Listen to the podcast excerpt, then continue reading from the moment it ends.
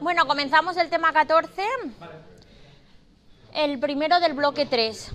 Vamos a ver los procesos declarativos de alegación y con ello veremos la demanda.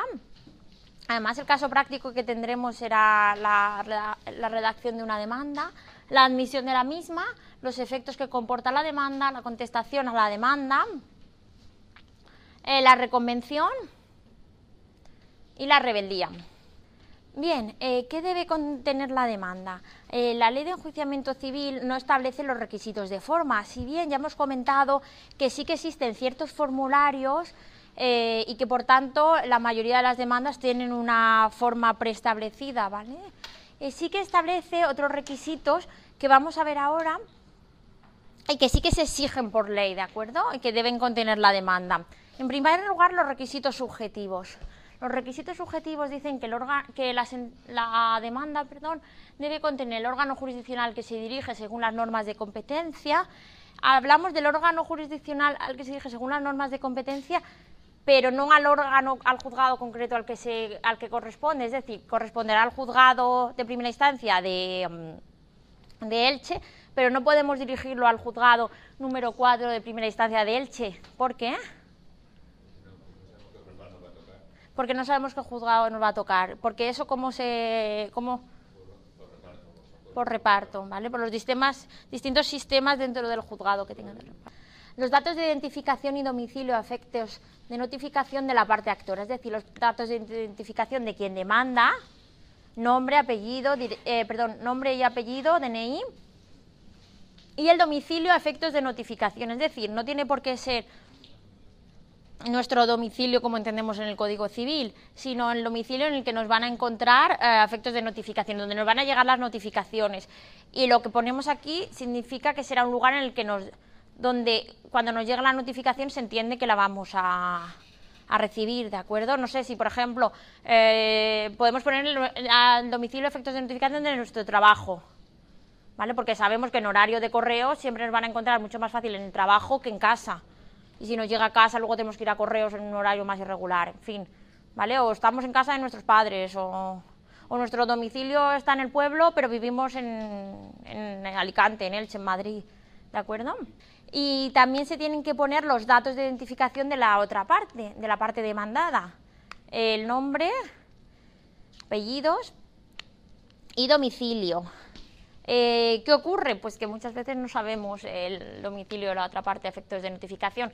También puede, no tiene por qué ser el domicilio de efectos civiles, como hemos visto antes, puede ser cualquier domicilio que nosotros conozcamos de la parte demandada, ¿vale? Su trabajo, la casa de sus padres que sabemos que va a comer todos los días.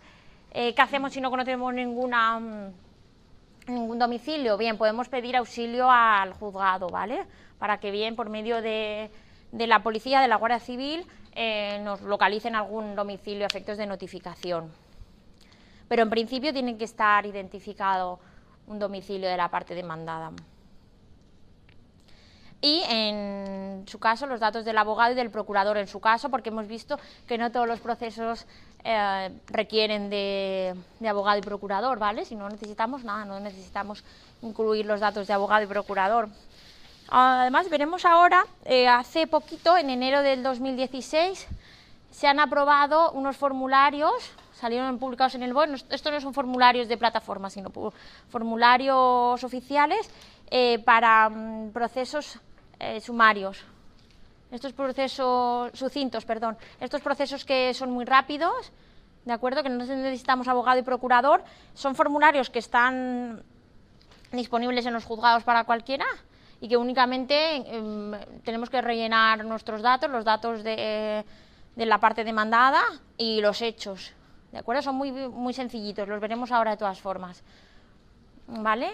En un PDF había pensado subirlos a la plataforma como parte, como material, habilitar una, una pestaña de estas que pongan, no sé, material adicional. ¿De acuerdo? De todas maneras ahora lo vemos. Si se busca en Google es fácil de encontrar, pero bueno, así está a vuestra disposición. Los requisitos de designación del procedimiento. Bien, en nuestra demanda tenemos que, decir si el procedimiento será por juicio ordinario o por juicio verbal. ¿Vale? ¿Y por qué? Y los requisitos de fundamentación. Serán aquellos hechos que se aleguen y que, se y, y que fundamenten la pretensión solicitada. Es la causa de pedir cuando vimos los elementos. No sé si lo recordáis.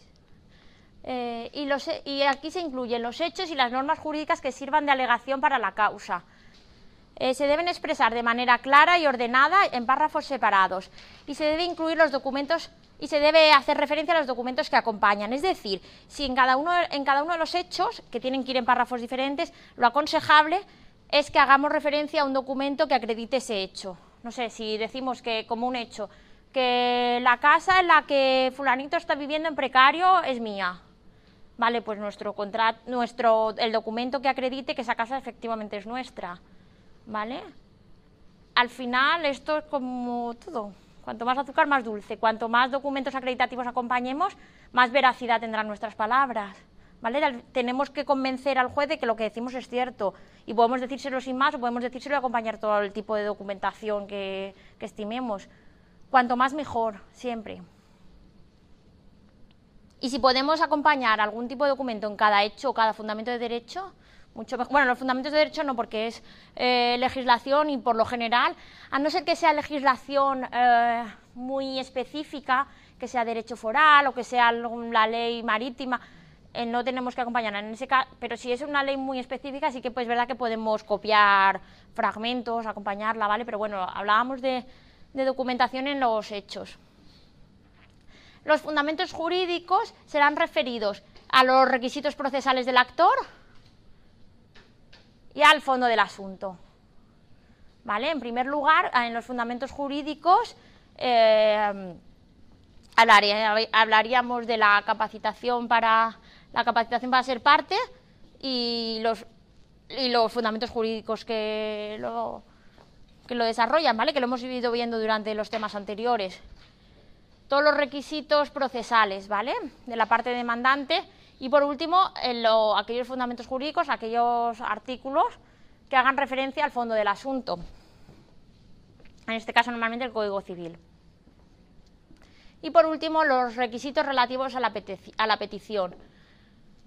Es decir, la pretensión, lo que se, se solicita al juzgado, viene al final de la demanda, es como cuando vemos la sentencia, siempre vamos a la última página para ver el fallo. Bien, pues en la demanda se va también a la última página a ver qué se pide, ¿de acuerdo? Y no se pide, se suplica al juzgado, ¿de acuerdo? En los formularios estos que hemos visto, que se han aprobado ahora en, el BOE de, este, de principios de este año, creo que se ponen que se pide al juzgado, pero bueno, la lo que siempre se ha venido, todos los formularios veréis que se suplica al juzgado. Si tenemos varias pretensiones, si hay una acumulación de pretensiones, las escribiremos, las redactaremos separadamente, ¿de acuerdo? ¿Recordáis cuando, cuando vimos que, podían, que las pretensiones eh, podían, ser alternativas, relativas? Vale, en ese caso eh, incluiremos el orden, ¿de acuerdo? en que de las pretensiones solicitadas y también incluiremos aquí la cantidad líquida pedida, que debería estar acorde con el tipo de procedimiento que, solicitemos. Bien, a la demanda o a la contestación a la demanda, que tiene una forma similar, hay que adjuntar aquellos documentos que acrediten bien los presupuestos procesales, ¿vale? Imaginemos que en un caso de, menores, bien, pues en el, como sería el, tutor, pues en el caso de, de la tutorización o de la capacitación de esa persona, ¿de acuerdo? Y del fondo del asunto. Como hemos dicho, cuanto más documentación adicional, mejor, ¿de acuerdo? Pero sí que es verdad que ciertos documentos son exigidos, sobre todo los referidos a los presupuestos procesales. ¿Vale? Las copias. Bien, la demanda debe entregarse. Eh, la demanda original con los documentos originales. Si tenemos un contrato de compra-venta, el contrato. Y tantas copias como sujetos existan en la parte demandada. Y tantas copias como sujetos existan en la otra parte. ahora ya lo hemos comentado alguna vez, eh, está funcionando esto del SNET. ¿Vale? En LESNET, eh, bueno, lo, que está ideado para que no se entreguen las copias en papel, sino que se envíe por, por la plataforma esta ideada y entonces le llega a la otra parte, ¿de acuerdo? Lo que está pasando ahora es que los juzgados están imprimiendo todas estas copias, que, claro, claro, al final eh, antes eran las partes las que entregaban la documentación y ahora en realidad es el juzgado el que lo imprime, ¿vale? Pero bueno, está habiendo bastantes quejas eh, porque no funciona muy bien.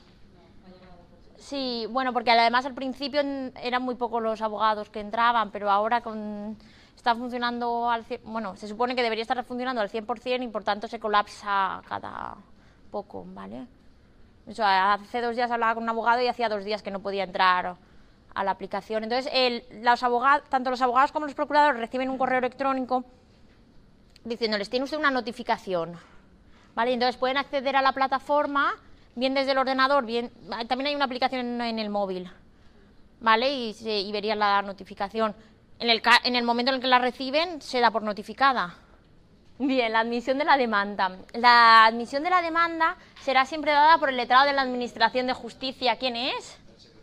El que era antiguamente secretario judicial. Además, en muchos manuales aún lo encontráis como secretario judicial. Creo que en el de me llama más en este tema. Eh, bien, la admisión será siempre dada por el letrado de la Administración de Justicia, ¿vale? Por el antiguo secretario judicial.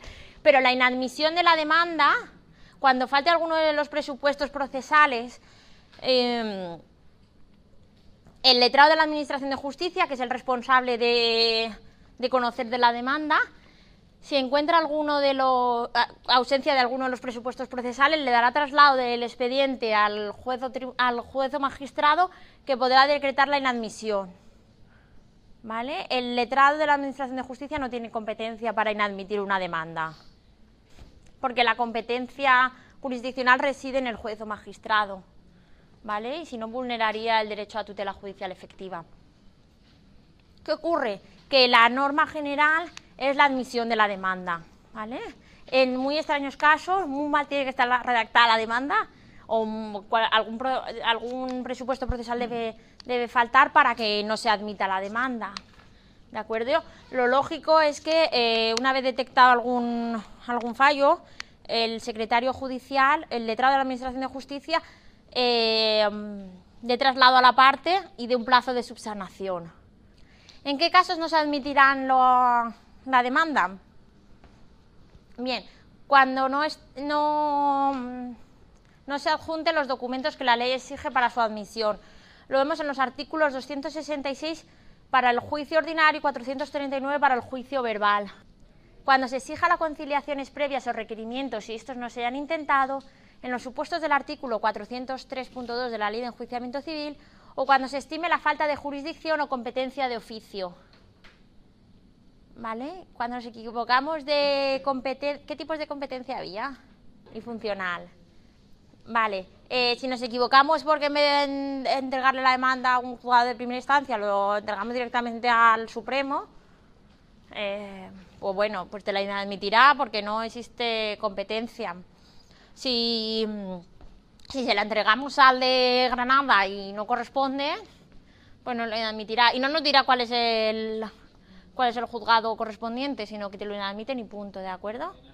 Bien, los efectos de la, demanda. El efecto principal, y de él derivan diversas manifestaciones, es la litispendencia. Ya hemos hablado de ella, ¿os suena?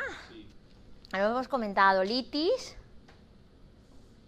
y pendencia. Una litis que está pendiente. ¿Vale? Es cuando, cuando el juicio está una pendiente, cuando eh, una, una pretensión está por juzgar, por evaluar, eh, no podemos llevarla a otro procedimiento diferente, ¿vale? Tenemos que esperar a que el procedimiento finalice. La litispendencia tiene distintos efectos, tanto procesales como materiales, distintas manifestaciones. dentro de los efectos procesales destacamos la perpetuación de la jurisdicción. Si durante el juicio, que se puede alargar años y años, eh, cambia alguna de las partes, imaginemos sí que fallece y pasa a sus herederos. O que o cambia el objeto del valor. Imaginemos que de, la cosa, imaginemos que una cosa que está siendo objeto del proceso eh, de repente adquiere un valor inesperado por ser un, un cuadro que de repente ha empezado a tener mucha relevancia porque su autor ha empezado a ser muy conocido o al contrario, eh, se devalúa mucho su valor. Bien, en ese caso, una vez comenzado el juicio, eh, no cambiaría de procedimiento, ¿de acuerdo? El juicio continuará, continuará con las partes que lo eran en un principio y con el objeto procesal, con la cuantía que se tenía en un primer momento. Bien, la prohibición del cambio de la demanda no podrá modificarse la, la demanda una vez transcurridos los plazos de ampliación de la demanda o de contestación a la demanda y el efecto de, litispendencia en sentido estricto, es decir, hasta que no finalice el juicio iniciado, no podrá solicitarse frente a los tribunales la resolución de, una, de la misma controversia y del mismo objeto procesal, ¿de acuerdo? Sobre las mismas partes. Es verdad que si, tenemos el mismo un conflicto sobre una misma cosa frente a una parte distinta, no, sería dentro de ese litis, ¿vale? No sé si, si tenemos, si son varios vecinos de nuestro edificio los que producen, los que hacen ruido por la noche, pues y demandamos al, del primero, podríamos también demandar posteriormente al, al del tercero, ¿vale? Pero no podríamos volver a demandar al del primero hasta que no finalice su, su procedimiento, ¿vale? También la litispendencia conlleva algunos efectos materiales, como pueda ser la interrupción de la prescripción extintiva, la constitución en mora del deudor o la obligación de abonar los intereses legales. Estos son a modo de ejemplo, ¿vale? Existen muchos más. Vale, la contestación a la demanda. La, la parte demandada podrá tener tres posturas frente a la demanda. Uno, no compadecer en el juicio, eh, lo que llamamos rebeldía, ¿vale? El demandado rebelde, lo veremos a continuación comparecer y no contestar. Eh, esta es una posición un poco extraña. Normalmente quien, quien comparece en el proceso contesta, ¿vale? No es lo mismo que allanarse. Cuando, uno de lo, cuando el demandado se allana, eh, asume los hechos. Pero... Y normalmente propone otro tipo de pruebas. Una cosa es no declarar y otra cosa es no contestar a la demanda y decir, eh, pues mire, yo no declaro, pero le presento esto y aquello y aquello y aquello, y no, ¿sabes? Esto habla de que no contestas a la demanda, pero tú en el juicio te presentas y, ¿sabes? una cosa es eso, no contestar a las preguntas de la, de la otra parte. Pero esto se refiere a que ni presentas prueba, ni alegas otros hechos, ni nada de nada, ¿vale? O contestar a la demanda. ¿Qué hacemos cuando contestamos a la demanda? Bien, pues también tenemos varios supuestos. El allanamiento, que es cuando asumimos los hechos. Eh, asumimos los hechos y las consecuencias jurídicas que se derivan, ¿vale? Decimos, vale, tiene usted razón. Eh, la contestación a la demanda, la perdón, la admisión de los hechos, eh, en la que se niegan, o sea, se admiten los, los hechos que se alegan en la demanda, pero se niegan las consecuencias jurídicas cuando se em, admiten los hechos, ¿vale? Es cierto que yo estaba en la casa que, le, que, le, em, que le pertenece a usted y es cierto que yo no le he pagado, pero se niegan las consecuencias jurídicas que se derivan. No sé, pero... Pero el... O, teníamos un contrato y, y ha prescrito, o el artículo correspondiente o, el, o el, artículo que usted alega no, no sería referido a estos, a estos hechos sino a aquel otro, ¿sabe? La negación de los hechos, es decir, que no a todo. No, usted que esto que usted que usted me, me atribuye no es así. La oposición procesal, cuando frente a la otra parte se, se alega la, la ausencia de algún presupuesto procesal, pues usted no tiene legitimación para para ser parte contra mí. O, o, eres, o tú eres menor y por tanto no puedes demandarme, ¿vale? Y no, no se ha presentado tu tutor, ¿de acuerdo? La oposición de fondo. Pues usted no es el dueño de la casa que usted me reclama. y por tanto no, de fondo no tendría. ¿Vale? Y la reconvención. La reconvención sí que la hemos visto. ¿La recordáis? Demandar al propio demandado. Es cuando de algún el demandante nos, nos solicita cuando la pretensión, cuando presentamos otra pretensión frente a quien nos ha demandado. ¿De acuerdo?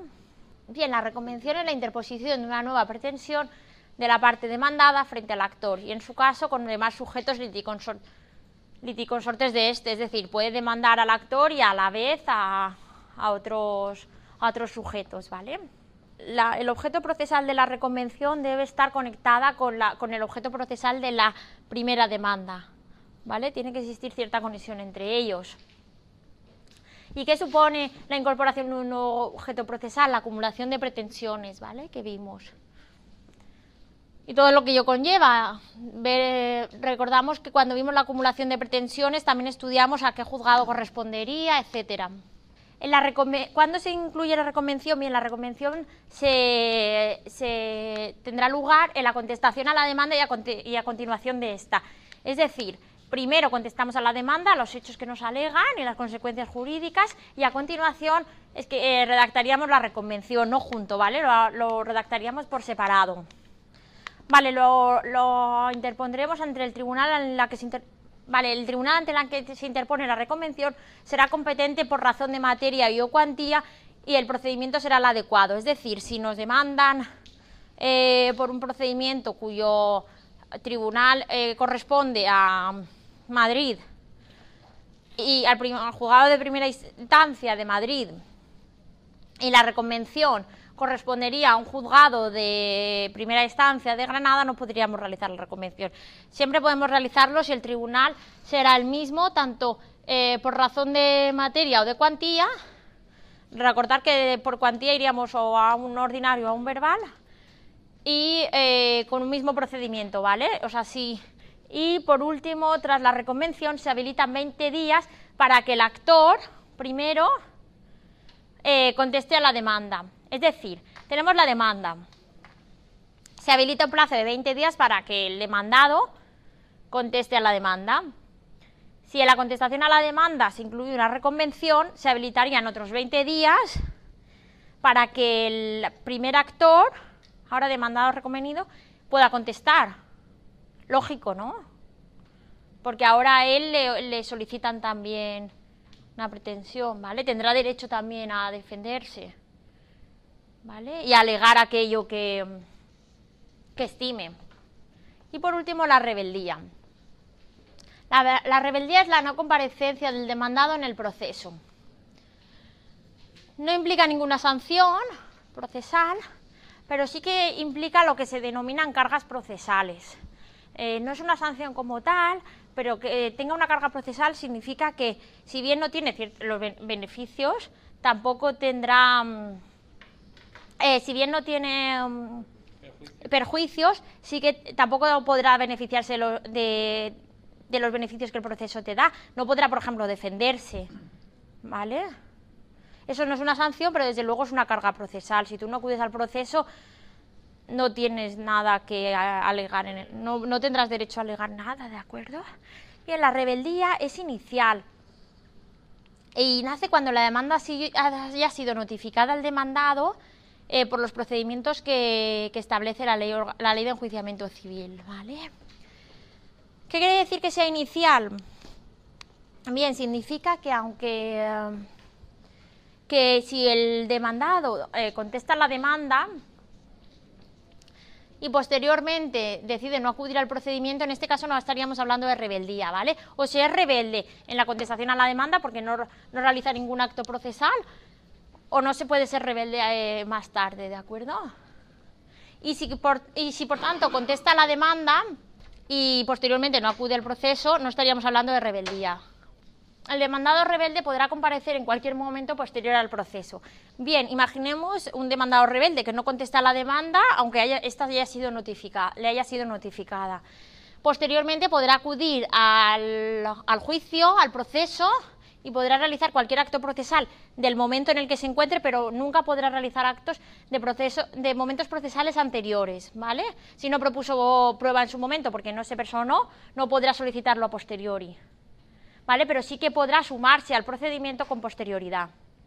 Bien, ¿qué supone también la rebeldía? Que tras la notificación de rebeldía, cuando el juzgado efectivamente entiende que el demandado está en situación de rebeldía, se le notifica en el mismo domicilio que esté a efectos de notificaciones y a partir de ese momento no se le notifica nada más hasta la sentencia. ¿De acuerdo? Ningún acto procesal del proceso se le notificará hasta que lleguemos a la sentencia.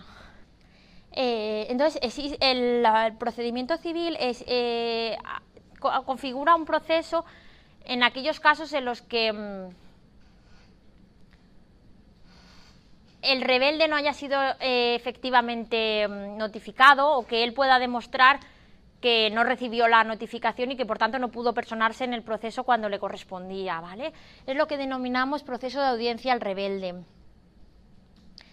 Es un proceso que sí que tiene unos plazos muy breves de mm, una vez que, se, que es un procedimiento que puede abrirse cuando tenemos sentencia firme no, no, recurrible. Y es un procedimiento con unos plazos muy breves, pero bueno, en los que el rebelde, si mm, deja constancia que efectivamente no fue notificado o que existían causas de fuerza mayor por las que no pudo acudir al procedimiento, porque si uno es rebelde al margen de, las, de los hechos que le hayan impedido acudir al procedimiento, si no acude, no acude, no se, no se entiende que no haya podido por esto o por aquello, ¿de acuerdo?